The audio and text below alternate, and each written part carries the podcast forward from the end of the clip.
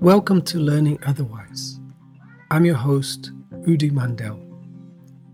Learning Otherwise makes audible the silent learning revolution happening all around the world, offering stories and tools of hope, imagination, and possibility in a time of multiple crises.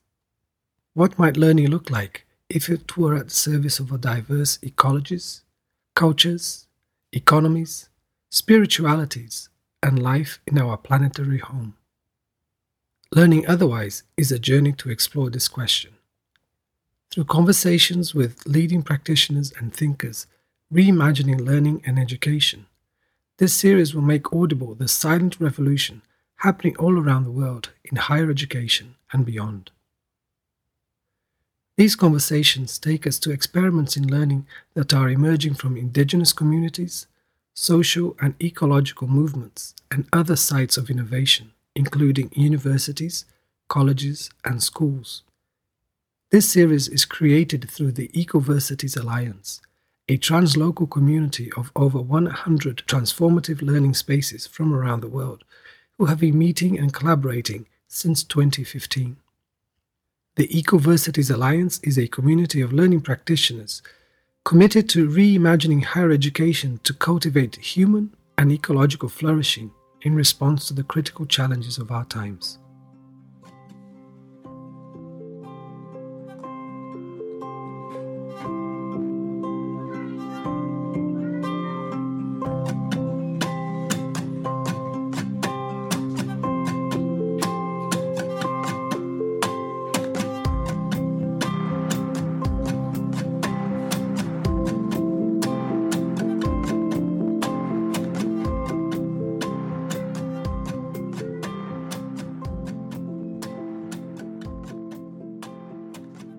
Today's episode is an offering from the archives.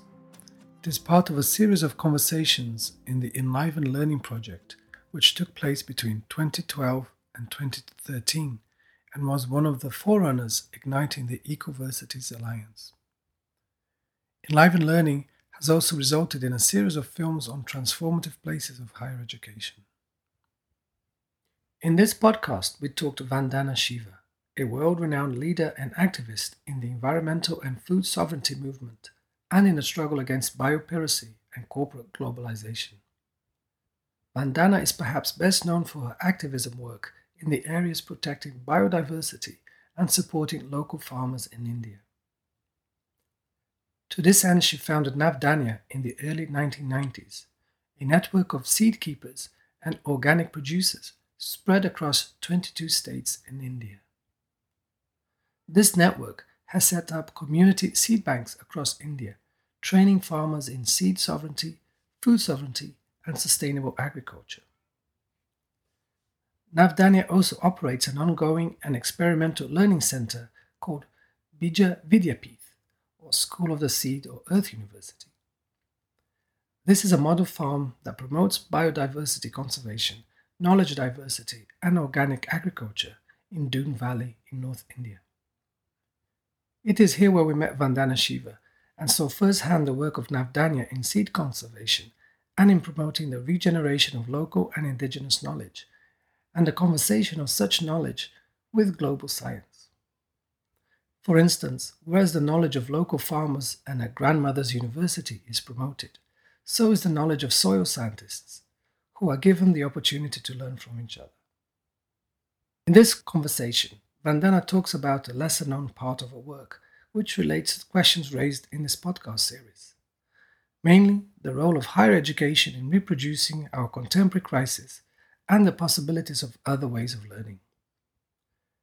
Vandana talks about the struggle against what she calls the monoculture of the mind and the universalisms and logics that are foundational within mainstream universities. Counter to this monoculture of the mind, Vandana proposes other ways of learning, practiced in Navdanya, where life and nature are the teachers, and where different knowledges are continuously put into conversation with each other. This has been very much the aspiration of the Ecoversities Alliance too. This interview took place in the mango orchard at Navdanya in 2013, where Kelly Teamey and myself sat with Vandana amidst the sounds of other creatures who also contributed to the conversation.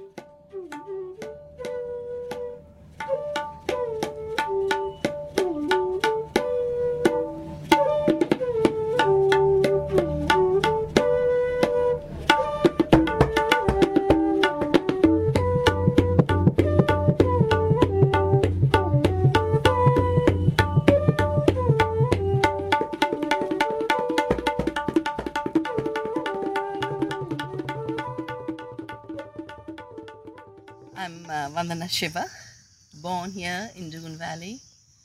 And I left and traveled the world to do my studies, my PhD on the foundations of quantum theory.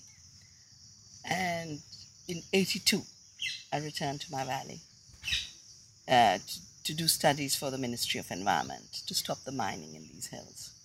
And our study stopped the mining the Supreme Court ordered that when commerce destroys life, commerce has to stop because life must carry on. And it was the first legal case that ruled for ecological continuity. And I realized then that, um, you know, there's just that much of a life one has, and there's that much of a brain one has, and uh, it's far more important to dedicate it to um, to service of the earth and service of community. The Research Foundation for Science, Technology and Ecology was started as a result of that, as a participatory action research movement. And we st- stopped many destructive activities. And then it came to the patenting of seed, and I was invited to a conference in 87 where the companies talked about how they were going to genetically engineer crops to claim patents. And they were going to do this through the World Trade Organization, the General Agreement on Trade and Tariffs, to impose laws on patenting across the world. I've given my life for the protection of the integrity of species and their diversity. And I just felt uh, we had to protect life in its freedom. And so I decided to start saving seeds. And over time, started this farm where we save seeds, more than a thousand varieties of crops, 670 varieties of rice, nine kinds of mango species. Um, and this is just a little bit of the diversity that uh, this land, India, has had. Over time, organically, a school grew out of the biodiversity conservation and the ecological farm. And uh, we call the school both Bij Vidyapeeth, the School of the Seed, and the Earth University. Um, and it, it's re- literally like plants have grown and seeds have grown. Uh, this place of learning has grown on its own. It's like a spontaneous emergence. okay. Um, did you? I guess I was going to ask about just, and I, I asked you a little bit about this yesterday. Why? Why you decided to call a university and not just a school or not just a center, why you decided to use that term. Well, actually, my preferred term would be multiversity. But the world would get so confused by that uh, because multiversity means multiple streams of learning. After all, every culture has thrown up its own learning.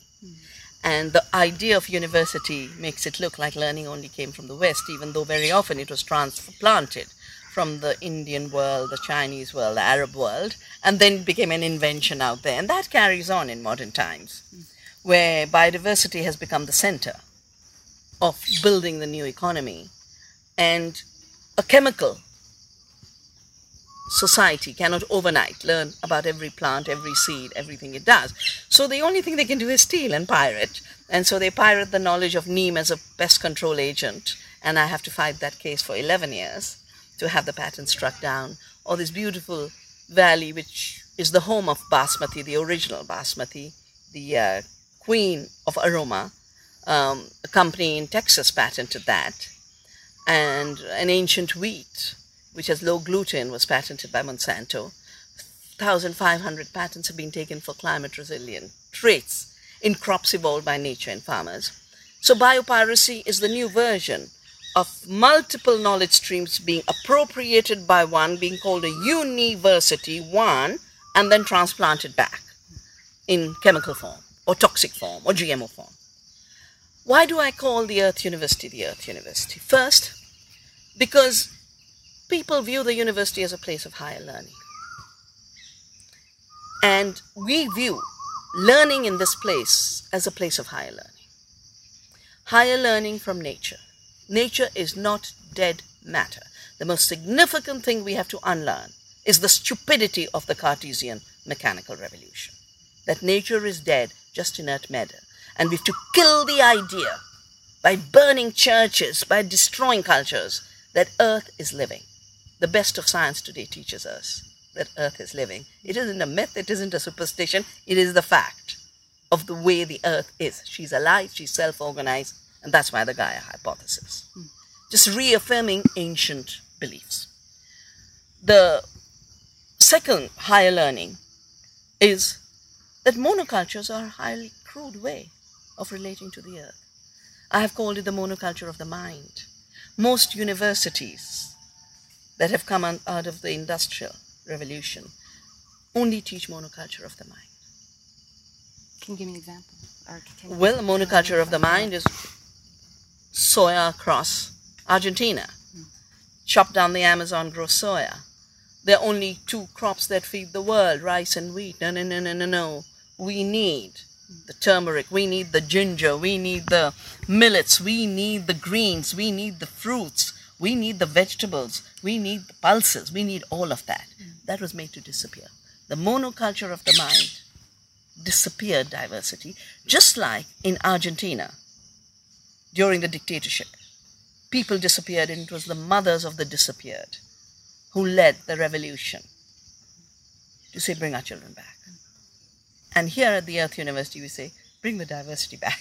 Bring the children of the diverse species back that are being made to disappear.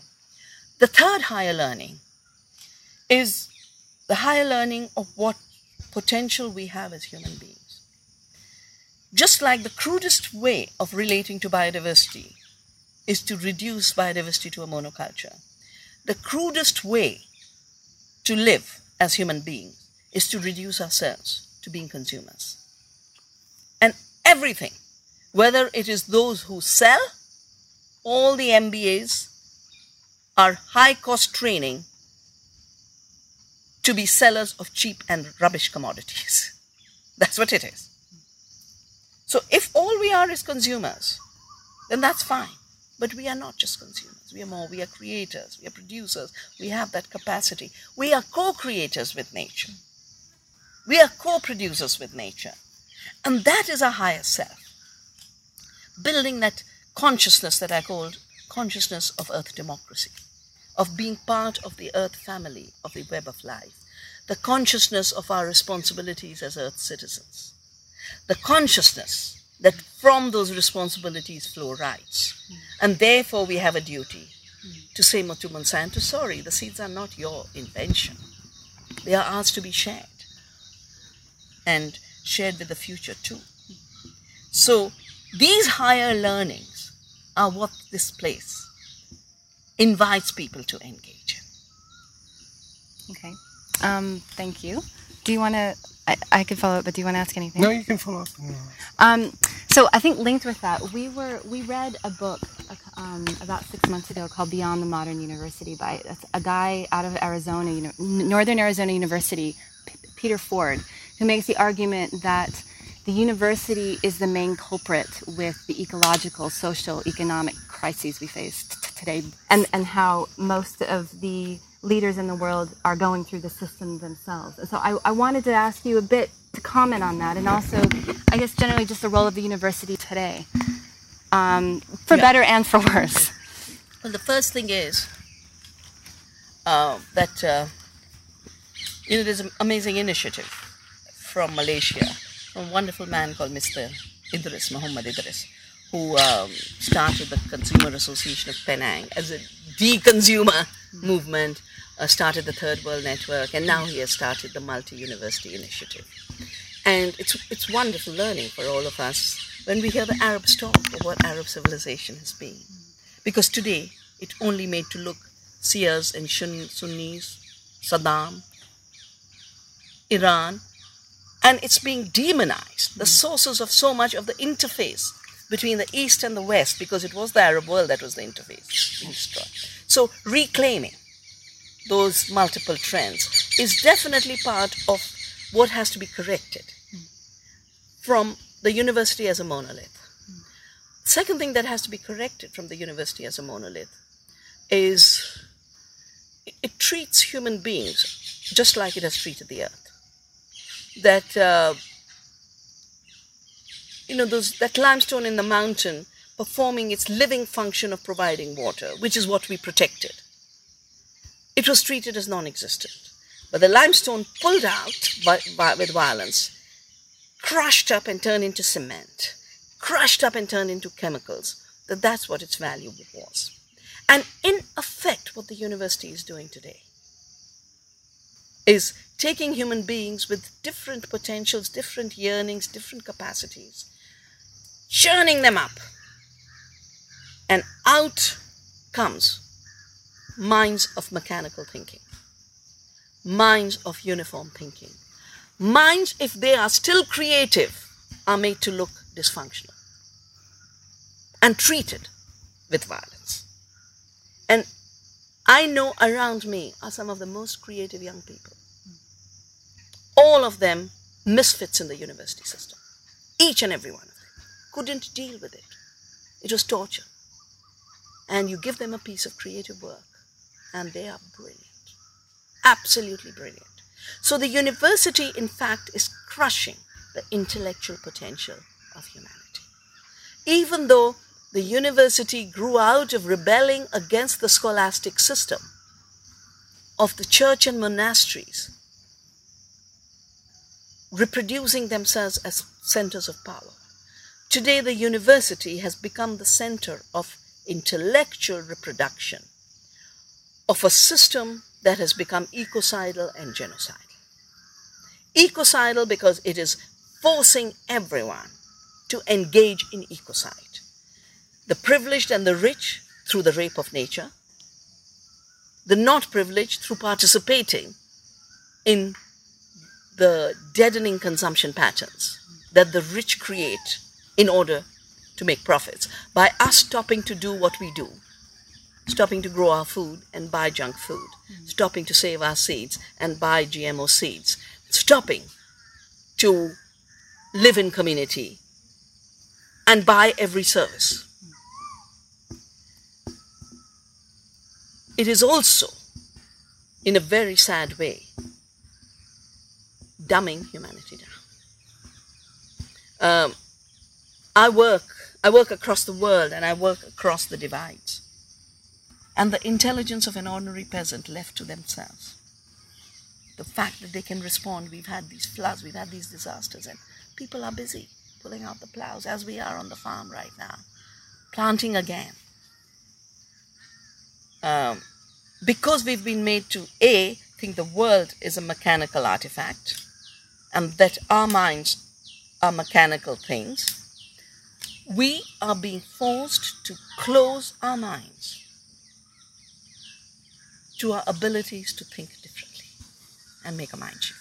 And that's what's needed so desperately, which is why the shift will come from open learning places like the Earth University. I, I totally agree with you. Thank you. Um, it was interesting yesterday hearing the conversation with the interns and you, and and and I, I was fascinated because it, it was really, I I can imagine going through the system, being you know, or in the system, coming here wanting to experience things, but it's a bit of a shock, I think, at the same time, for people who haven't been in that kind of a learning such, uh, environment yeah. situation. Yeah, and I was thinking about that, and I was wondering how I mean, how is that? How has that been for you, having people come in and from such a different place, not really able to find their way very easily? Well, you know, every, every time I come, it's mm. a different group. Just like every time I come, they're different plants, they're different seasons, their rice is at a different height. So I'm so used to the diversity mm. and dynamics of change and the dynamics of different groups. Uh, this particular group is very mechanical. Mm extremely mechanical. I've just taken a walk around the farm and I'm looking at the fact that every nice rice nursery has grown to a different height, even though it was a similar looking rice grain that was planted at the same time. Now, my first question would be why is this one tall and this one short? Why is this one root shooting up so fast? And the shoot is so small. I mean, those would be the questions. But their mechanical training made my, them look like why is the nursery one foot by one foot? You know, because a mechanical education shapes a mechanical mind, and a mechanical mind has come out of Descartes' thinking that you know what can be measured exists and what can't be measured doesn't exist. So life can't be measured. Life is. Quality can't be measured. It is experienced, and measurement has then made people look for that which can be measured. Uh, so this particular group that is here was quite obviously quite heavily into that. I also noticed that it was quite heavily kind of a patriarchal response because um, it wasn't the women. Um, and on the other hand, I've had groups who have come from universities, who are PhDs in mathematics, and yet they have the innocence of exploring and they don't try and reproduce their learning. If they've taken the leap to come to a place like this for learning, then they learn. They're not trying to impose their assumptions. So it's different for every person, it's different for every group. Somehow the dynamics of this particular group built into a patriarchal, masculinist, mechanical mode of searching for knowledge. Mm. And I was inviting them to say, You're missing a lot mm. if that's what you're searching. Mm. Uh, because I have intentionally not cultivated the mechanical here. Mm. Whether it is the mechanical in the way we relate to the soil, that why, why, we still have plows, even though the system has made it so difficult. Um, you know, uh, animals are difficult to get. People who learn know how to work with the animals is such a special skill to work with the animals. Mm. Um, and at every level we've we've tried to avoid the fossil fuel hmm. uh, industrial mechanical mode yeah and um, and shift to uh, e- exploring and experimenting with the ecological whether it's the ecology of the mind or it's the ecology of how we grow food or it's the ecology of how we build community. Mm. and that's another another point i made when someone said and the senior management. And i said but there is no management. I'm not a manager. I'm a d manager I'm not an intellectual, I'm a de intellectual, you know? Um, so I, am trying to shift the categories. Um, and sometimes it's easy and sometimes it's not. And those who, who are more open go away richer and can take their lives further with the new openings and the new possibilities. Because, in effect, what the Earth University is doing is saying there's so many possibilities their possibilities to think differently, and therefore their possibilities to act differently, their def- possibilities to be differently. And that's the main reason. We're not teaching tools, mm-hmm. which you can also learn, that's fine. Mm-hmm. But, you know, we're not saying, you know, pick up the shovel, take it this way, then put it this way. Uh, no, I mean, there, there are too many places where you can learn that. Yeah, thanks. That's, that's really helpful. Do you, do you want to ask anything else? Yeah, um, just a couple of things picking up from. Are you okay? yeah, but let's start. Let's hurry. Yeah. Um, the well, maybe this would be a nice way to wrap up, but the quote that you said yesterday from Tagore about yeah. the difference between the Western learning, learning yeah. and, and, yeah. and, from the East. I wonder if you could expand on that a bit for us, and, and then within that, to I mean, I know you've been talking about that throughout, uh, but to say about this kind of shift to learning from nature itself. Sure yeah. you know, my two very big inspirations for making my own life shift have been Gandhi, who taught us a number of things. First, that the earth has enough for everyone's needs, but not for some people's greed. And so, to create a, uh, an economy of justice and sufficiency and enoughness is very much part of Navdanya's work. The second thing that for me is so important is Gandhi taught us satyagraha, the fight for truth that uh, when there are unjust and brute laws, in fact, you have an obligation to not obey. Uh, you're not being a lawful citizen by obeying unlawful laws um, because they're higher laws.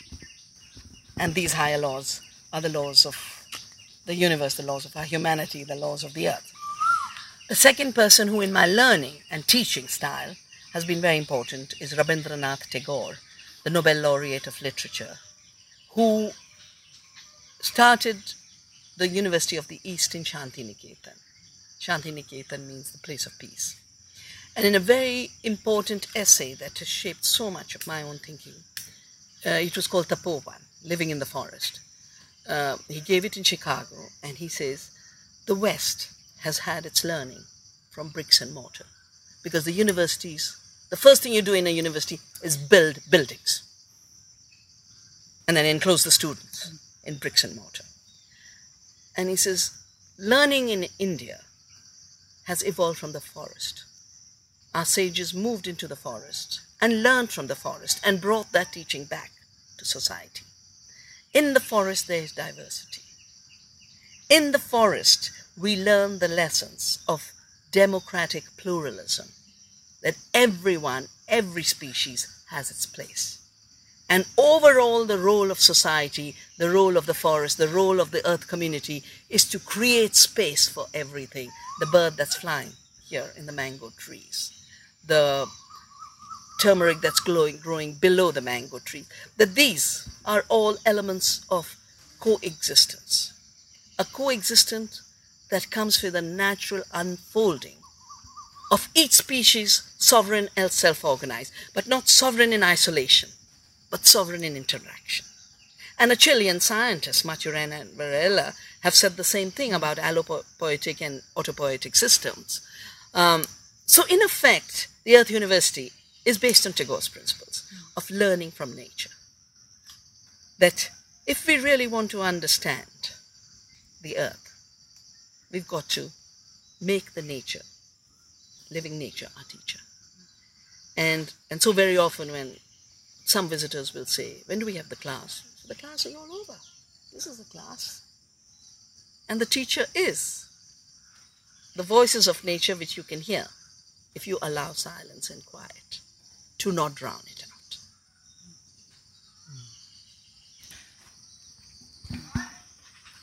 Very important aspect of the Earth University is the Grandmothers University.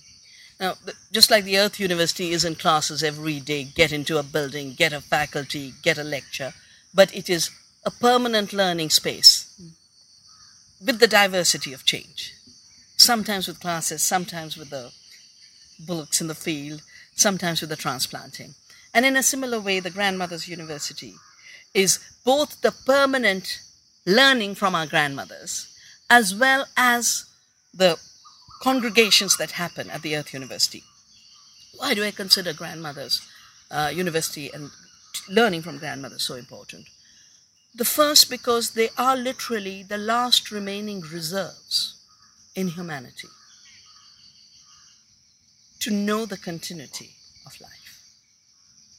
They are the carriers of knowledge of living. It could be a grandmother who survived the war in Europe but she knew what getting food meant when there was no food around. Creating those tiny little patches of vegetable gardens, somehow, in the middle of all that bombing. Or it could be the grandmothers of these mountains or of the Andes, etc.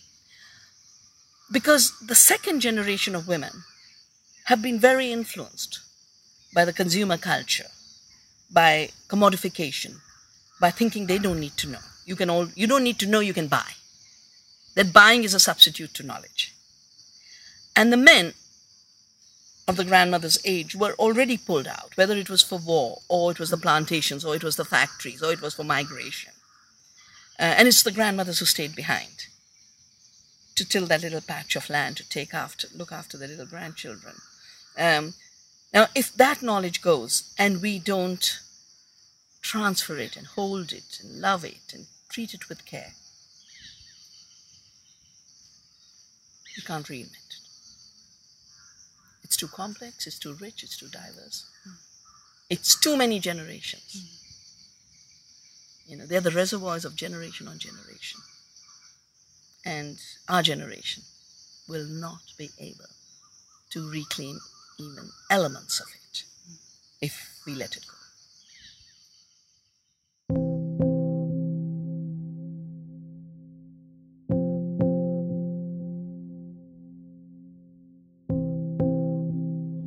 If you want to find out more about the work of Vandana Shiva, there are resources available in the dedicated podcast website and episode at ecoversities.org. This website also has information about other ecoversities and the work of the Ecoversities Alliance.